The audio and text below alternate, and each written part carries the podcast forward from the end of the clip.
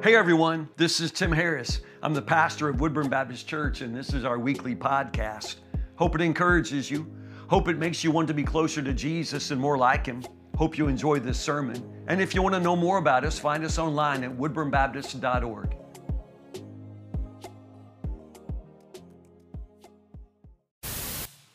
Good morning, everybody. Everybody good?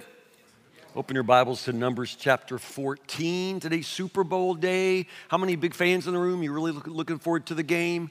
How many of you are just in it for the food? Whatever food is at the party food? Yeah, that's, that's kind of me. My small group will meet tonight at 6, by the way. Uh, if, uh, like, like me, I'm not, I, I, can come and go from the game, honestly. I, I, I usually watch the halftime show and the commercials and, uh, and just eat junk. Uh, that's my Super Bowl plan. Um, but more importantly, Wednesday is Valentine's Day, which is a big deal. But next Saturday is the prom, y'all. So, guys, we got to think this through. We got to be like romantic twice this week. We got Valentine's Day. And so, like, if I bring out all of my masculine magnificence on Wednesday, I'll have nothing left for the prom. And the prom is when I want to peak, you know, like that's when I want. I want to drop a bomb of awesomeness on Casey on Saturday night. So uh, I registered for the, pro- y'all know me, I, I like registered really early because I'm so up on this. I'm so excited. But I didn't put my real name, you know, because why would I? So I chose, what do the French call it? An, a nom de plume? Is that what you call it? Like I chose a nom de plume. So I, so I put another name on there and, and didn't tell anybody. And then Greg Reynolds was going through the registration. He's like, who is the Duke of Rhythm and Romance? Like, excuse me, like, who else would it be, y'all? I mean, I've seen your husbands. I mean, it's got to, you know, anyway, apparently that didn't go over really well. Um, but anyway, the Duke of Rhythm and Romance will be there on Saturday night. And I was, I was so, poor Casey, I'm so excited about this. Um, Numbers chapter 14 today. This is the second, this is the second sermon series in a, uh, second sermon in the series entitled The Children of Israel. Um, in 27 years, honestly, I really haven't walked through scripture in this way with you to try to answer some questions about the people of Israel, what it means to call them the chosen people, what it means to uh, see their uh, involvement through salvation history, what it means uh, to try to connect the Old and New Testaments together, uh, how to explain the relation between the Old Testament Jews and the New Testament church. Uh, all of these questions come to bear and of course, Israel's in the news every single day right now with the attack and the war with Hamas. So I know that uh, these questions are pressing for some of us even more so. So that's why um, I have uh, brought us uh, to this place. Uh, and today I just want to talk about a concept called the remnant, and, and we'll get to that. Last week I simply tried to illustrate what it means to call Israel God's chosen people. And what I said was Israel has had a very important place in salvation history. To say that they're chosen isn't to say that God loves them more, it's to say that God had to start somewhere in saving the world. And he starts with the man Abraham.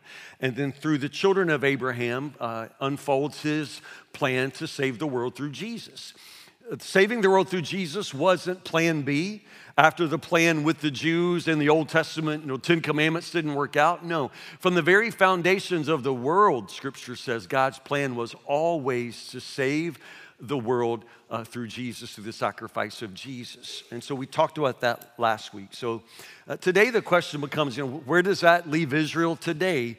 Uh, God chose Israel for the gospel. That's what I said last week. God chose Israel for the gospel. And then the second fact Israel refused the gospel. So, if God chose them for the gospel and they have refused the gospel, then where does that leave Israel now? Where does that leave the Jews now? And that's what I want to talk about today. So, uh, Numbers chapter 14 is where we'll begin. Can't read the whole story. Uh, but I think you know most of this story. God has brought the children of Israel out of slavery in Egypt. It's the Exodus. Uh, that just happened, and now he has delivered them to the door of the promised land, just like he said that he would. Now, this happened really fast. These are the people, these are the very people who walked across the Red Sea when God parted the waters. These are the very people who saw God's mighty hand at work against Pharaoh to set them free. They saw that. God did that for them, and God kept his promise and brought them right to the door of the promised land. He gives them the key and says, Go on in. I mean, this is where we are. So they are at the threshold of the promised land, about to experience the fulfillment of all of God's promises to Abraham, and all of God's promises to his people. When they get there, they decide to send in spies. I think there were 10 spies in all. Um, they go in to spy out the land, to plan over, you know, how they will make their entrance, how they will take over, how they will set up in habitation uh, with the promised land. But that doesn't go very well. Of the spies, uh, most of them come back with what's called a bad report. Eight of them go into the promised land. They come back and say, Yeah, it is beautiful there, but we ain't never gonna live there. Um, they literally say there are giants there, which is dumb. It's dumb. There are no giants there. I mean, it's like they come back and say, We saw Bigfoot. Bigfoot lives there. No, he doesn't. They're all just people. It's just people that live there. But when the spies go in, they see the land and they become convinced that they can never live there, that the people are too strong, too powerful. They'll never defeat them, and they're ready to turn around and go home. Only Joshua and Caleb have a different report. Only Joshua and Caleb have faith to walk in and take what God has promised them. And this is where the story picks up. Now, we're paying attention to God's ways with God's people uh, because that pattern never changes. Let's watch it here. Numbers chapter 14. Not going to read the whole chapter. I'll jump around and you'll follow me, okay? So start with verse 1. Then the whole community began weeping aloud and they cried all night. Their voices rose in a great chorus of protest against Moses and Aaron.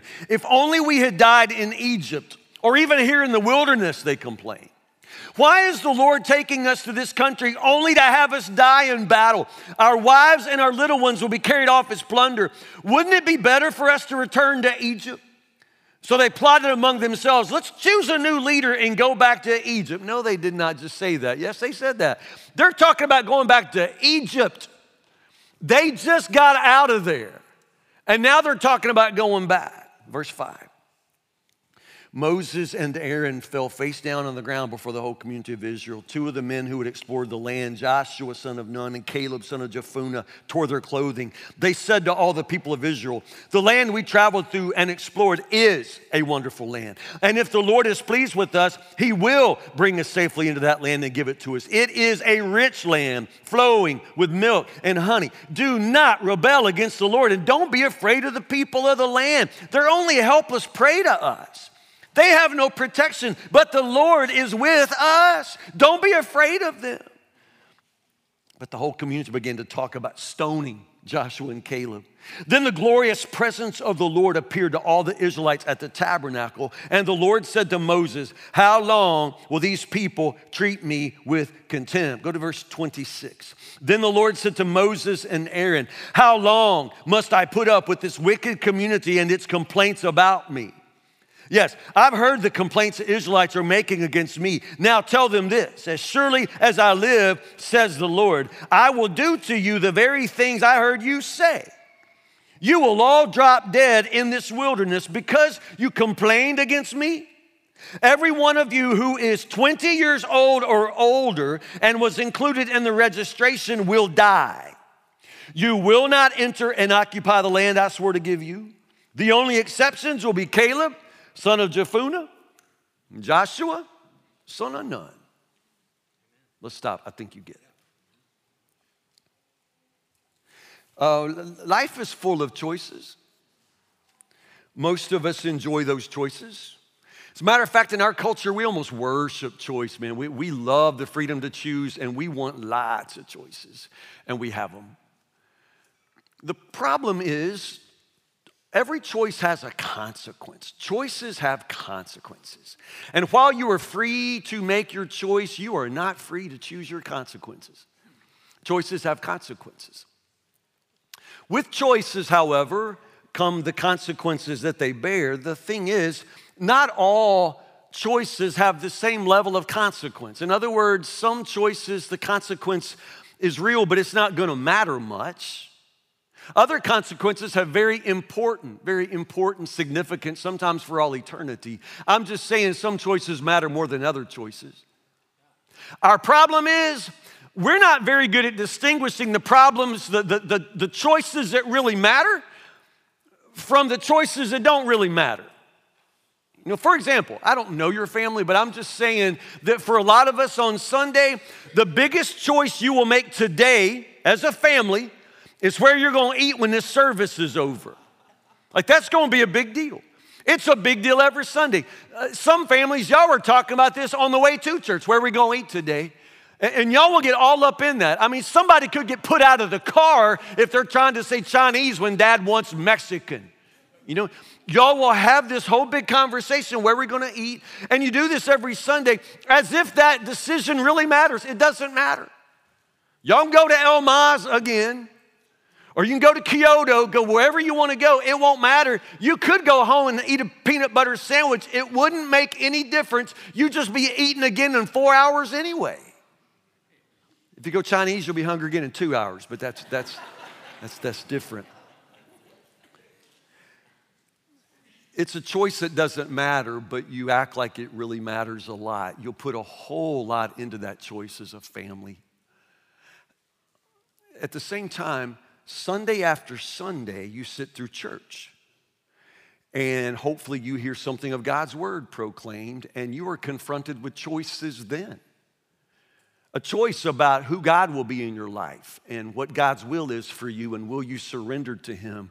I mean, my goodness, I'm longing for the day when fathers of this church, you know, will, will rise up. I mean, fathers going to rise up in your car and say, "As for me and this, uh, as for me and my family, we're going to eat Mexican," you know.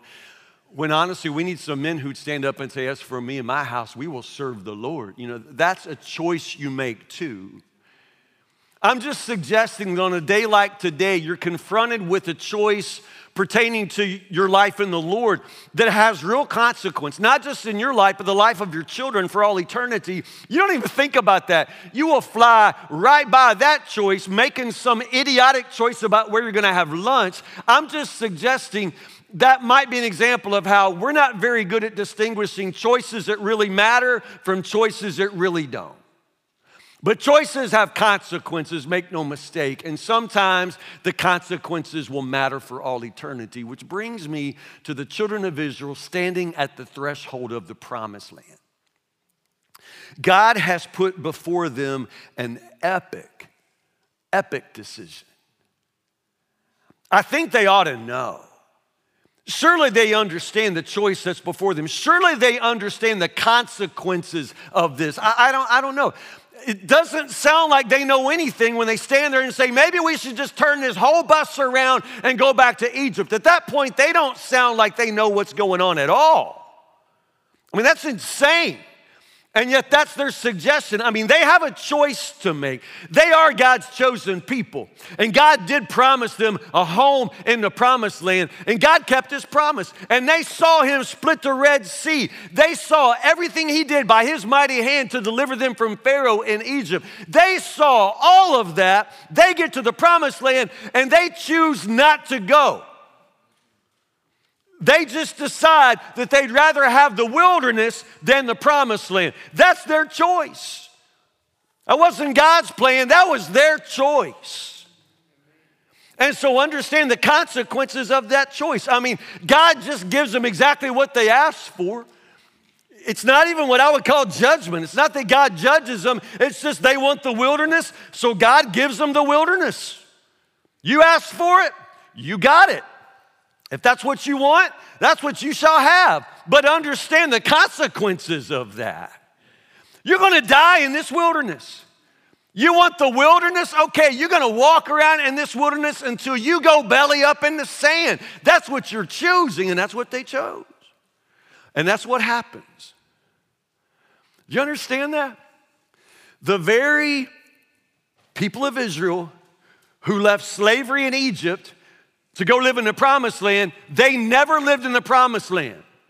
They chose not to go. And so God honors that choice. This is something you must recognize because it's a pattern all through the history of God's people of Israel. And still, this is how people are. We make choices, and those choices sometimes have eternal consequences. And in this case, they make a choice not to follow the Lord. They follow them this far, but they're not following any further, and that's a choice that they're free to make. However, it's going to have consequences. They're going to die in the wilderness. So, just connect the dots here. you have the, the children of Israel, the, the, the descendants of Abraham, who were to be the heirs, the inheritors of everything that was promised to Abraham, including the land, but they're never going to receive those promises. Most of them never will. Uh, understand, there are some who will. Uh, I, I love what it says. Everyone 20 years old and up will never go in the promised land. So that just means their kids got to wander out and bury everybody. I mean, we're going to wander in the wilderness until the last old person dies, and then we have their funeral, and then we go to the promised land, but not one minute before. Every single member of the house of Israel who refuses the Lord will die in the wilderness. Do you see that? Do you understand that? So apparently, being a descendant of Abraham is not enough to get you into the promised land. You understand that? It must be something more. And this is what the story this is what the story illustrates. Understand, do some things with me. Throughout salvation history, some Jews refuse to follow the Lord and some remain faithful. That's just the story. The whole time. Some of them will, will be faithful to the Lord, some will believe, some won't. That's always the story. So recognize that pattern. It is never that all of Abraham's sons and daughters are going to be saved. It's never that way. Some are, some aren't. It depends on the person, it depends on their response. God's work always continues with the remnant. That's a very important word, the remnant. What's the word remnant means? Somebody tell me. Yeah, remainder. Absolutely. The remnant are the ones who remain. And throughout the Old Testament, throughout the history of the people of Israel, it's never been all of Israel, it's always been the faithful remnant, the ones who would follow, and it was never the majority, but it was that faithful few who would believe God and step into the promises of God, and they had faith. And it's that faithful few, that faithful remnant that God works through all the way through salvation history. It's always the remnant. It's a remnant. This is biblical. Obviously, it is. Romans chapter 9, verse 27, Paul says, Though the people of Israel are as numerous as the sand of the seashore, only a remnant will be saved. As Paul in Romans chapter 9, the people of Israel are as numerous as the sand of the seashore, but only a remnant will be saved. That, that's how it always was. Y'all remember the prophet Elijah after Mount Carmel, the story in the Old Testament where uh, Elijah gets real depressed, and it's that story where God comes by in a still small voice and all of that. But at the end of that story, Elijah's like, I'm the only one left. Like all of your people are worshiping Baal. I'm the only one left. And what does God say? Elijah, you are not the only one left. I got 7,000. That's the remnant. Understand? I got 7,000. Now, 7,000 is a lot of people, but it's not everybody. It's not everybody. It's not 100%. It's more than Elijah thought, but a whole lot less than you'd have hoped for. But what's the point? There was a remnant. And God is always going to work with the remnant. That, that's all God can do. Without faith, it is impossible to please God. And God can only work with faith, He can't work with unfaith. And so God continues to work through the remnant. Though the people of Israel are as numerous as the sand of the seashore, that's biblical language there, of course, because God told uh, Abraham to step out of his tent and look up. Look up at the sky, look at the stars, count them if you can. We talked about this last week. Count them if you can. That's how many children you will have. What did God mean by that? Who are the children of Abraham? All right, well, um, if you grew up in church, and I'm probably going to age myself here, but I'm an old man. Let's all get used to that. He's an, he's an old man. Um, in my day, we used to sing a song in Bible school, and we would sing, Father Abraham had many sons, and many sons had Father Abraham. You remember how many old people in the room? Y'all remember? Yeah? yeah? And I am one of them, and so are you. So let's just praise the Lord. Right arm, left arm, right foot, left foot. Yeah, yeah. Father Abraham had many sons, and many sons had Father Abraham. and I am one of them, and so are you. Okay, explain that. Because didn't we think that when Abraham was looking up, counting the stars, didn't we think that was like his family tree, like, like family, like descendants, like out of his loins? You know what I mean? Like, like that kind of descendant, a, a physical descendant, sons, daughters, granddaughters for generations. Didn't, didn't we think that was some sort of, you know, prediction of, of a literal race of people that would come from the DNA of, of Abraham? Because that's not what you just saying. You said, I am one of them, and so are you. So, what are we talking about? Obviously, through scripture, the fulfillment of that promise, you're gonna have children like the sands of the seashore, like the stars in the sky. Obviously, that was, that was something more than just a promise that would be fulfilled physically through the birth of natural children.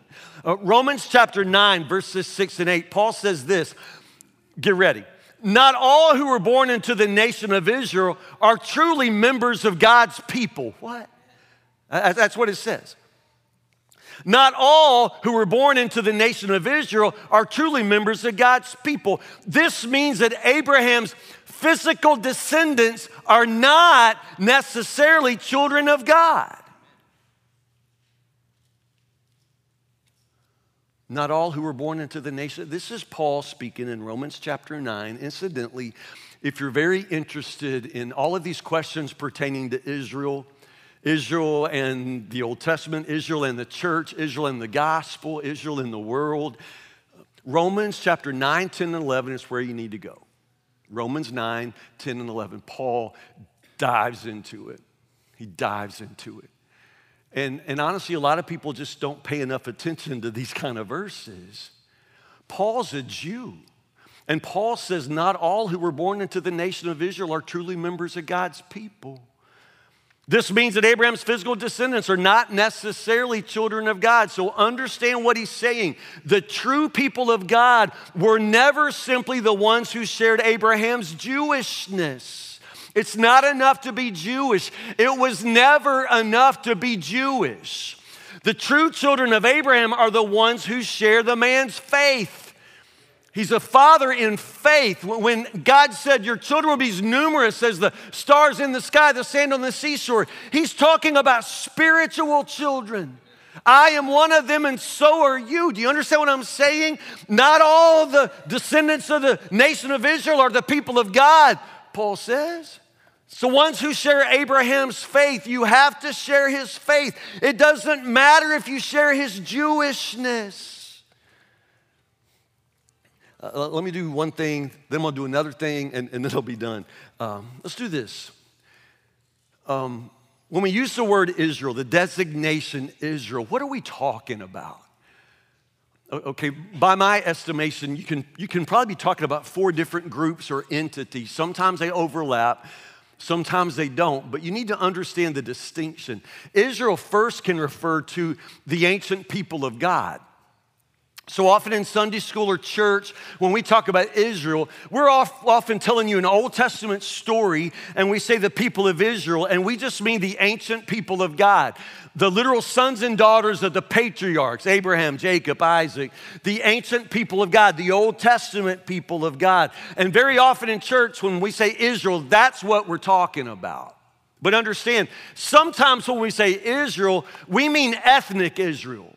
I mean, there really is a, a literal natural biological race of people, and they're called the Jews, the Hebrews. And, and, and, this is a race of people that has lived uh, around the world, multiple places, in all times throughout history, up to the present day. So, again, there's the ancient people of God, the, the literal children of the patriarchs that lived back in Old Testament days, but there's ethnic Israel, Jews that have lived throughout history. All right? Number three, the modern geographic political, secular nation of Israel that you can locate on a map. This modern nation that is in our news every single day right now. It's Israel. It's a nation, it's a state, and they are under attack. Not just now, they've always been under attack. We'll talk about that next week. But this nation of Israel, Now, please understand, it's a nation. The way Turkey or Iran or Iraq or Great Britain or Ireland or France, all of these are nations, and Israel takes its place among the nations. But this modern geographic political nation is, is secular. It's very secular.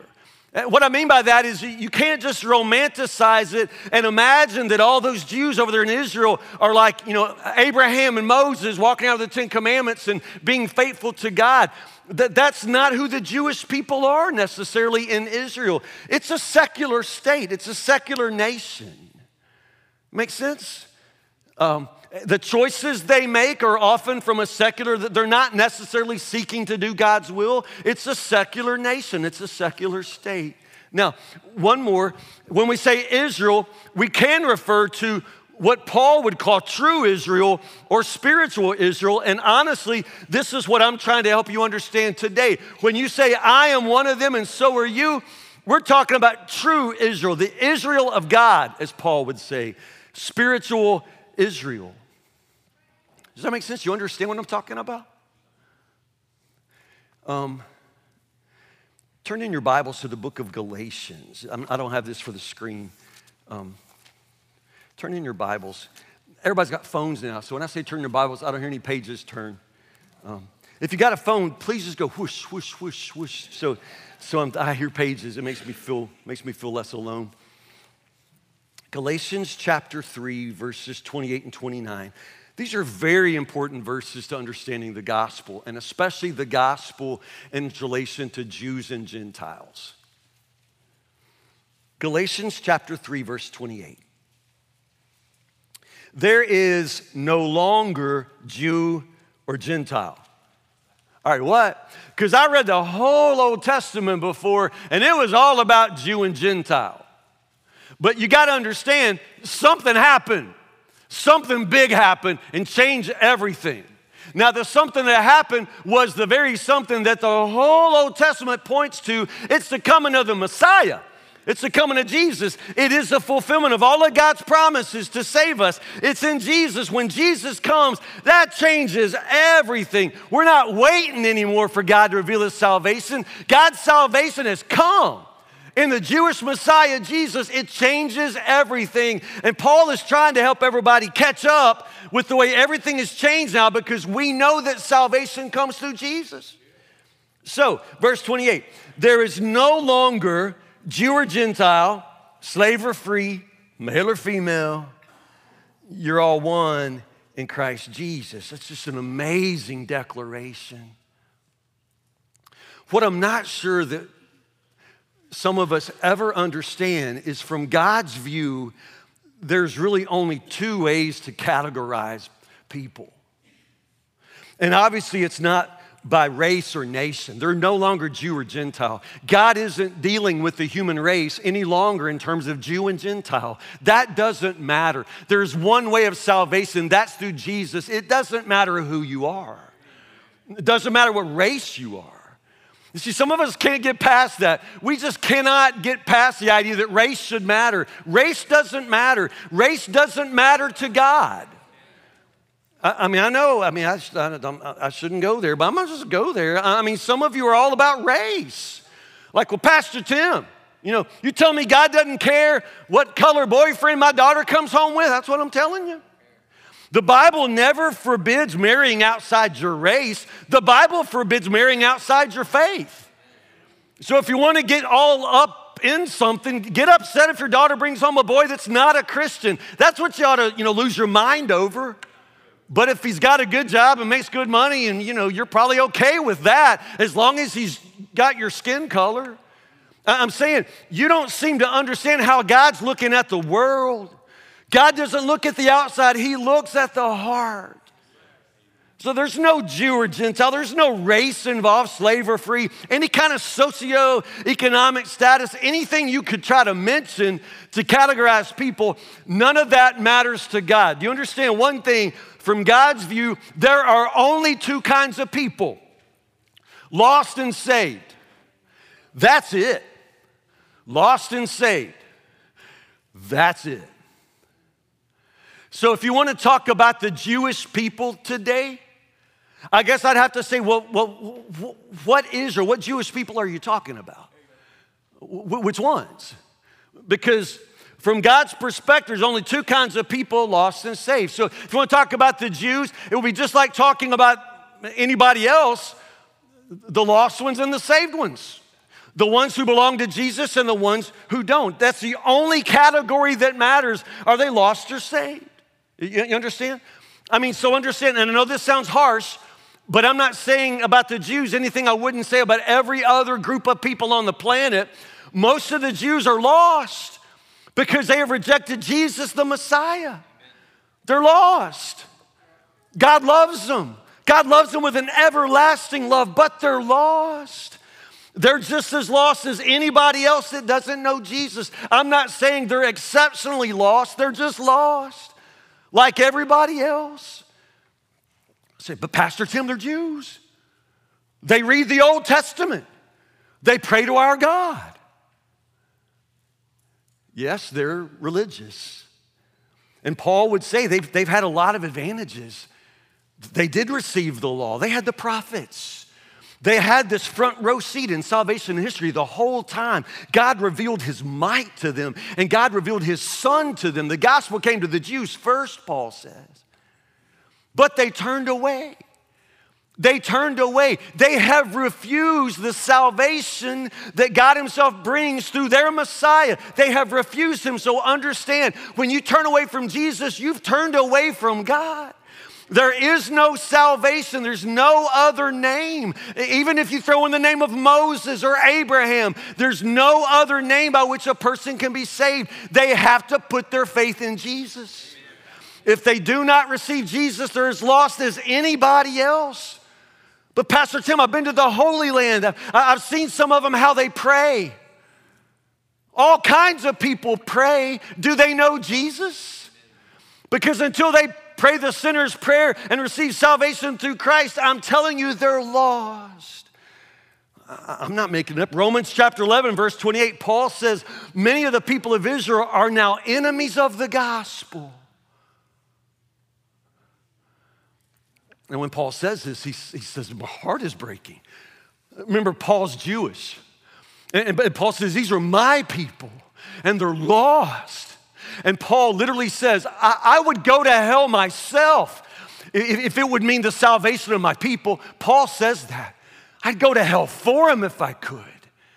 He loved his people, he loved the Jews, but he still tells the truth. They're lost. They're enemies of the cross, they're enemies of Christ because they do not receive the gospel.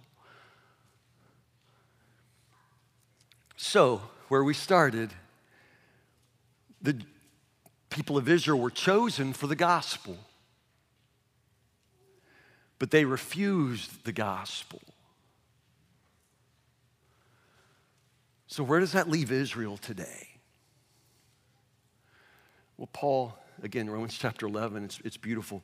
Paul uses an analogy of like a vine or a tree. Think of it like salvation story, salvation history as a, as a tree, a vine. And this is what Paul says Some of these branches from Abraham's tree have been broken off. He's talking about the Jewish people there. What's he mean? By their own unbelief, they've been cut off. There's nothing new about that. Again, we started in Numbers chapter 14 where they refused to have faith. They refused to believe the Lord. They refused to follow the Lord, and they died in the wilderness. The remnant moved forward with God's plan. And this is what Paul is saying now it's a remnant. There are still Jewish people who love Jesus and have put their faith in the Messiah, and they are the remnant, and they are God's people. And this is what Paul says. Some of these branches from Abraham's tree, they, they have been broken off. And if the people of Israel turn from their unbelief, God has the power to graft them back into the tree. Now, that's the power of salvation.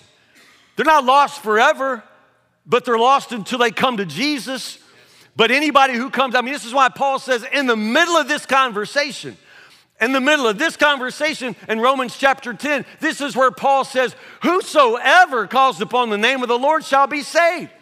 And when he says whosoever, he means whosoever, Jew, Gentile, it doesn't matter who you are. There's only one way of salvation, it's through Jesus. But if you call on Jesus, he has the power to save you. this is what Paul says. This is where Israel is today. This is what we hope and pray for that they'll turn from their unbelief and come to Jesus and uh, they'll get grafted back into this magnificent tree of salvation. But if they don't come to Jesus, y'all, they are, they're broken off. So does it mean? Well, make no mistake, God loves Israel. God loves the Jews. He loves them. That doesn't mean he loves them more than any other nation. I don't know that you could even say that. How could God, who loves each one of us with this infinite, eternal, unconditional love, how could you say he loves one of us more? I mean, there's nothing you could do to make him love you more, and, and nothing you could do to make him love you any less. He loves us all with an everlasting love, and he loves the Jews. God loves Israel. When Paul talks about Israel, he's talking to Gentiles, he says, Don't you all get, you know, all cocky about yourselves. You may be branches, but you're still talking about the roots, the roots of salvation. You need to have some respect and love for the roots of salvation. This is where our salvation comes from. They had the front row seat, they had the revelation of God and the prophets and the story of the Messiah. But they've turned away. God still loves them. God wants to save them. So, as far as I'm concerned, um, as far as you're concerned, if God loves them, you love them too. You love them too. You love the Jews, you love Israel, you love them because God loves them. And if God wants them to respond to the gospel of Jesus Christ, let's me and you make sure they hear the gospel of Jesus Christ. They need to know. We need to tell them. The Jews were chosen for the gospel. They have refused the gospel. But if they will listen to the gospel, all of Israel will be saved, just like everybody else. Pray with me.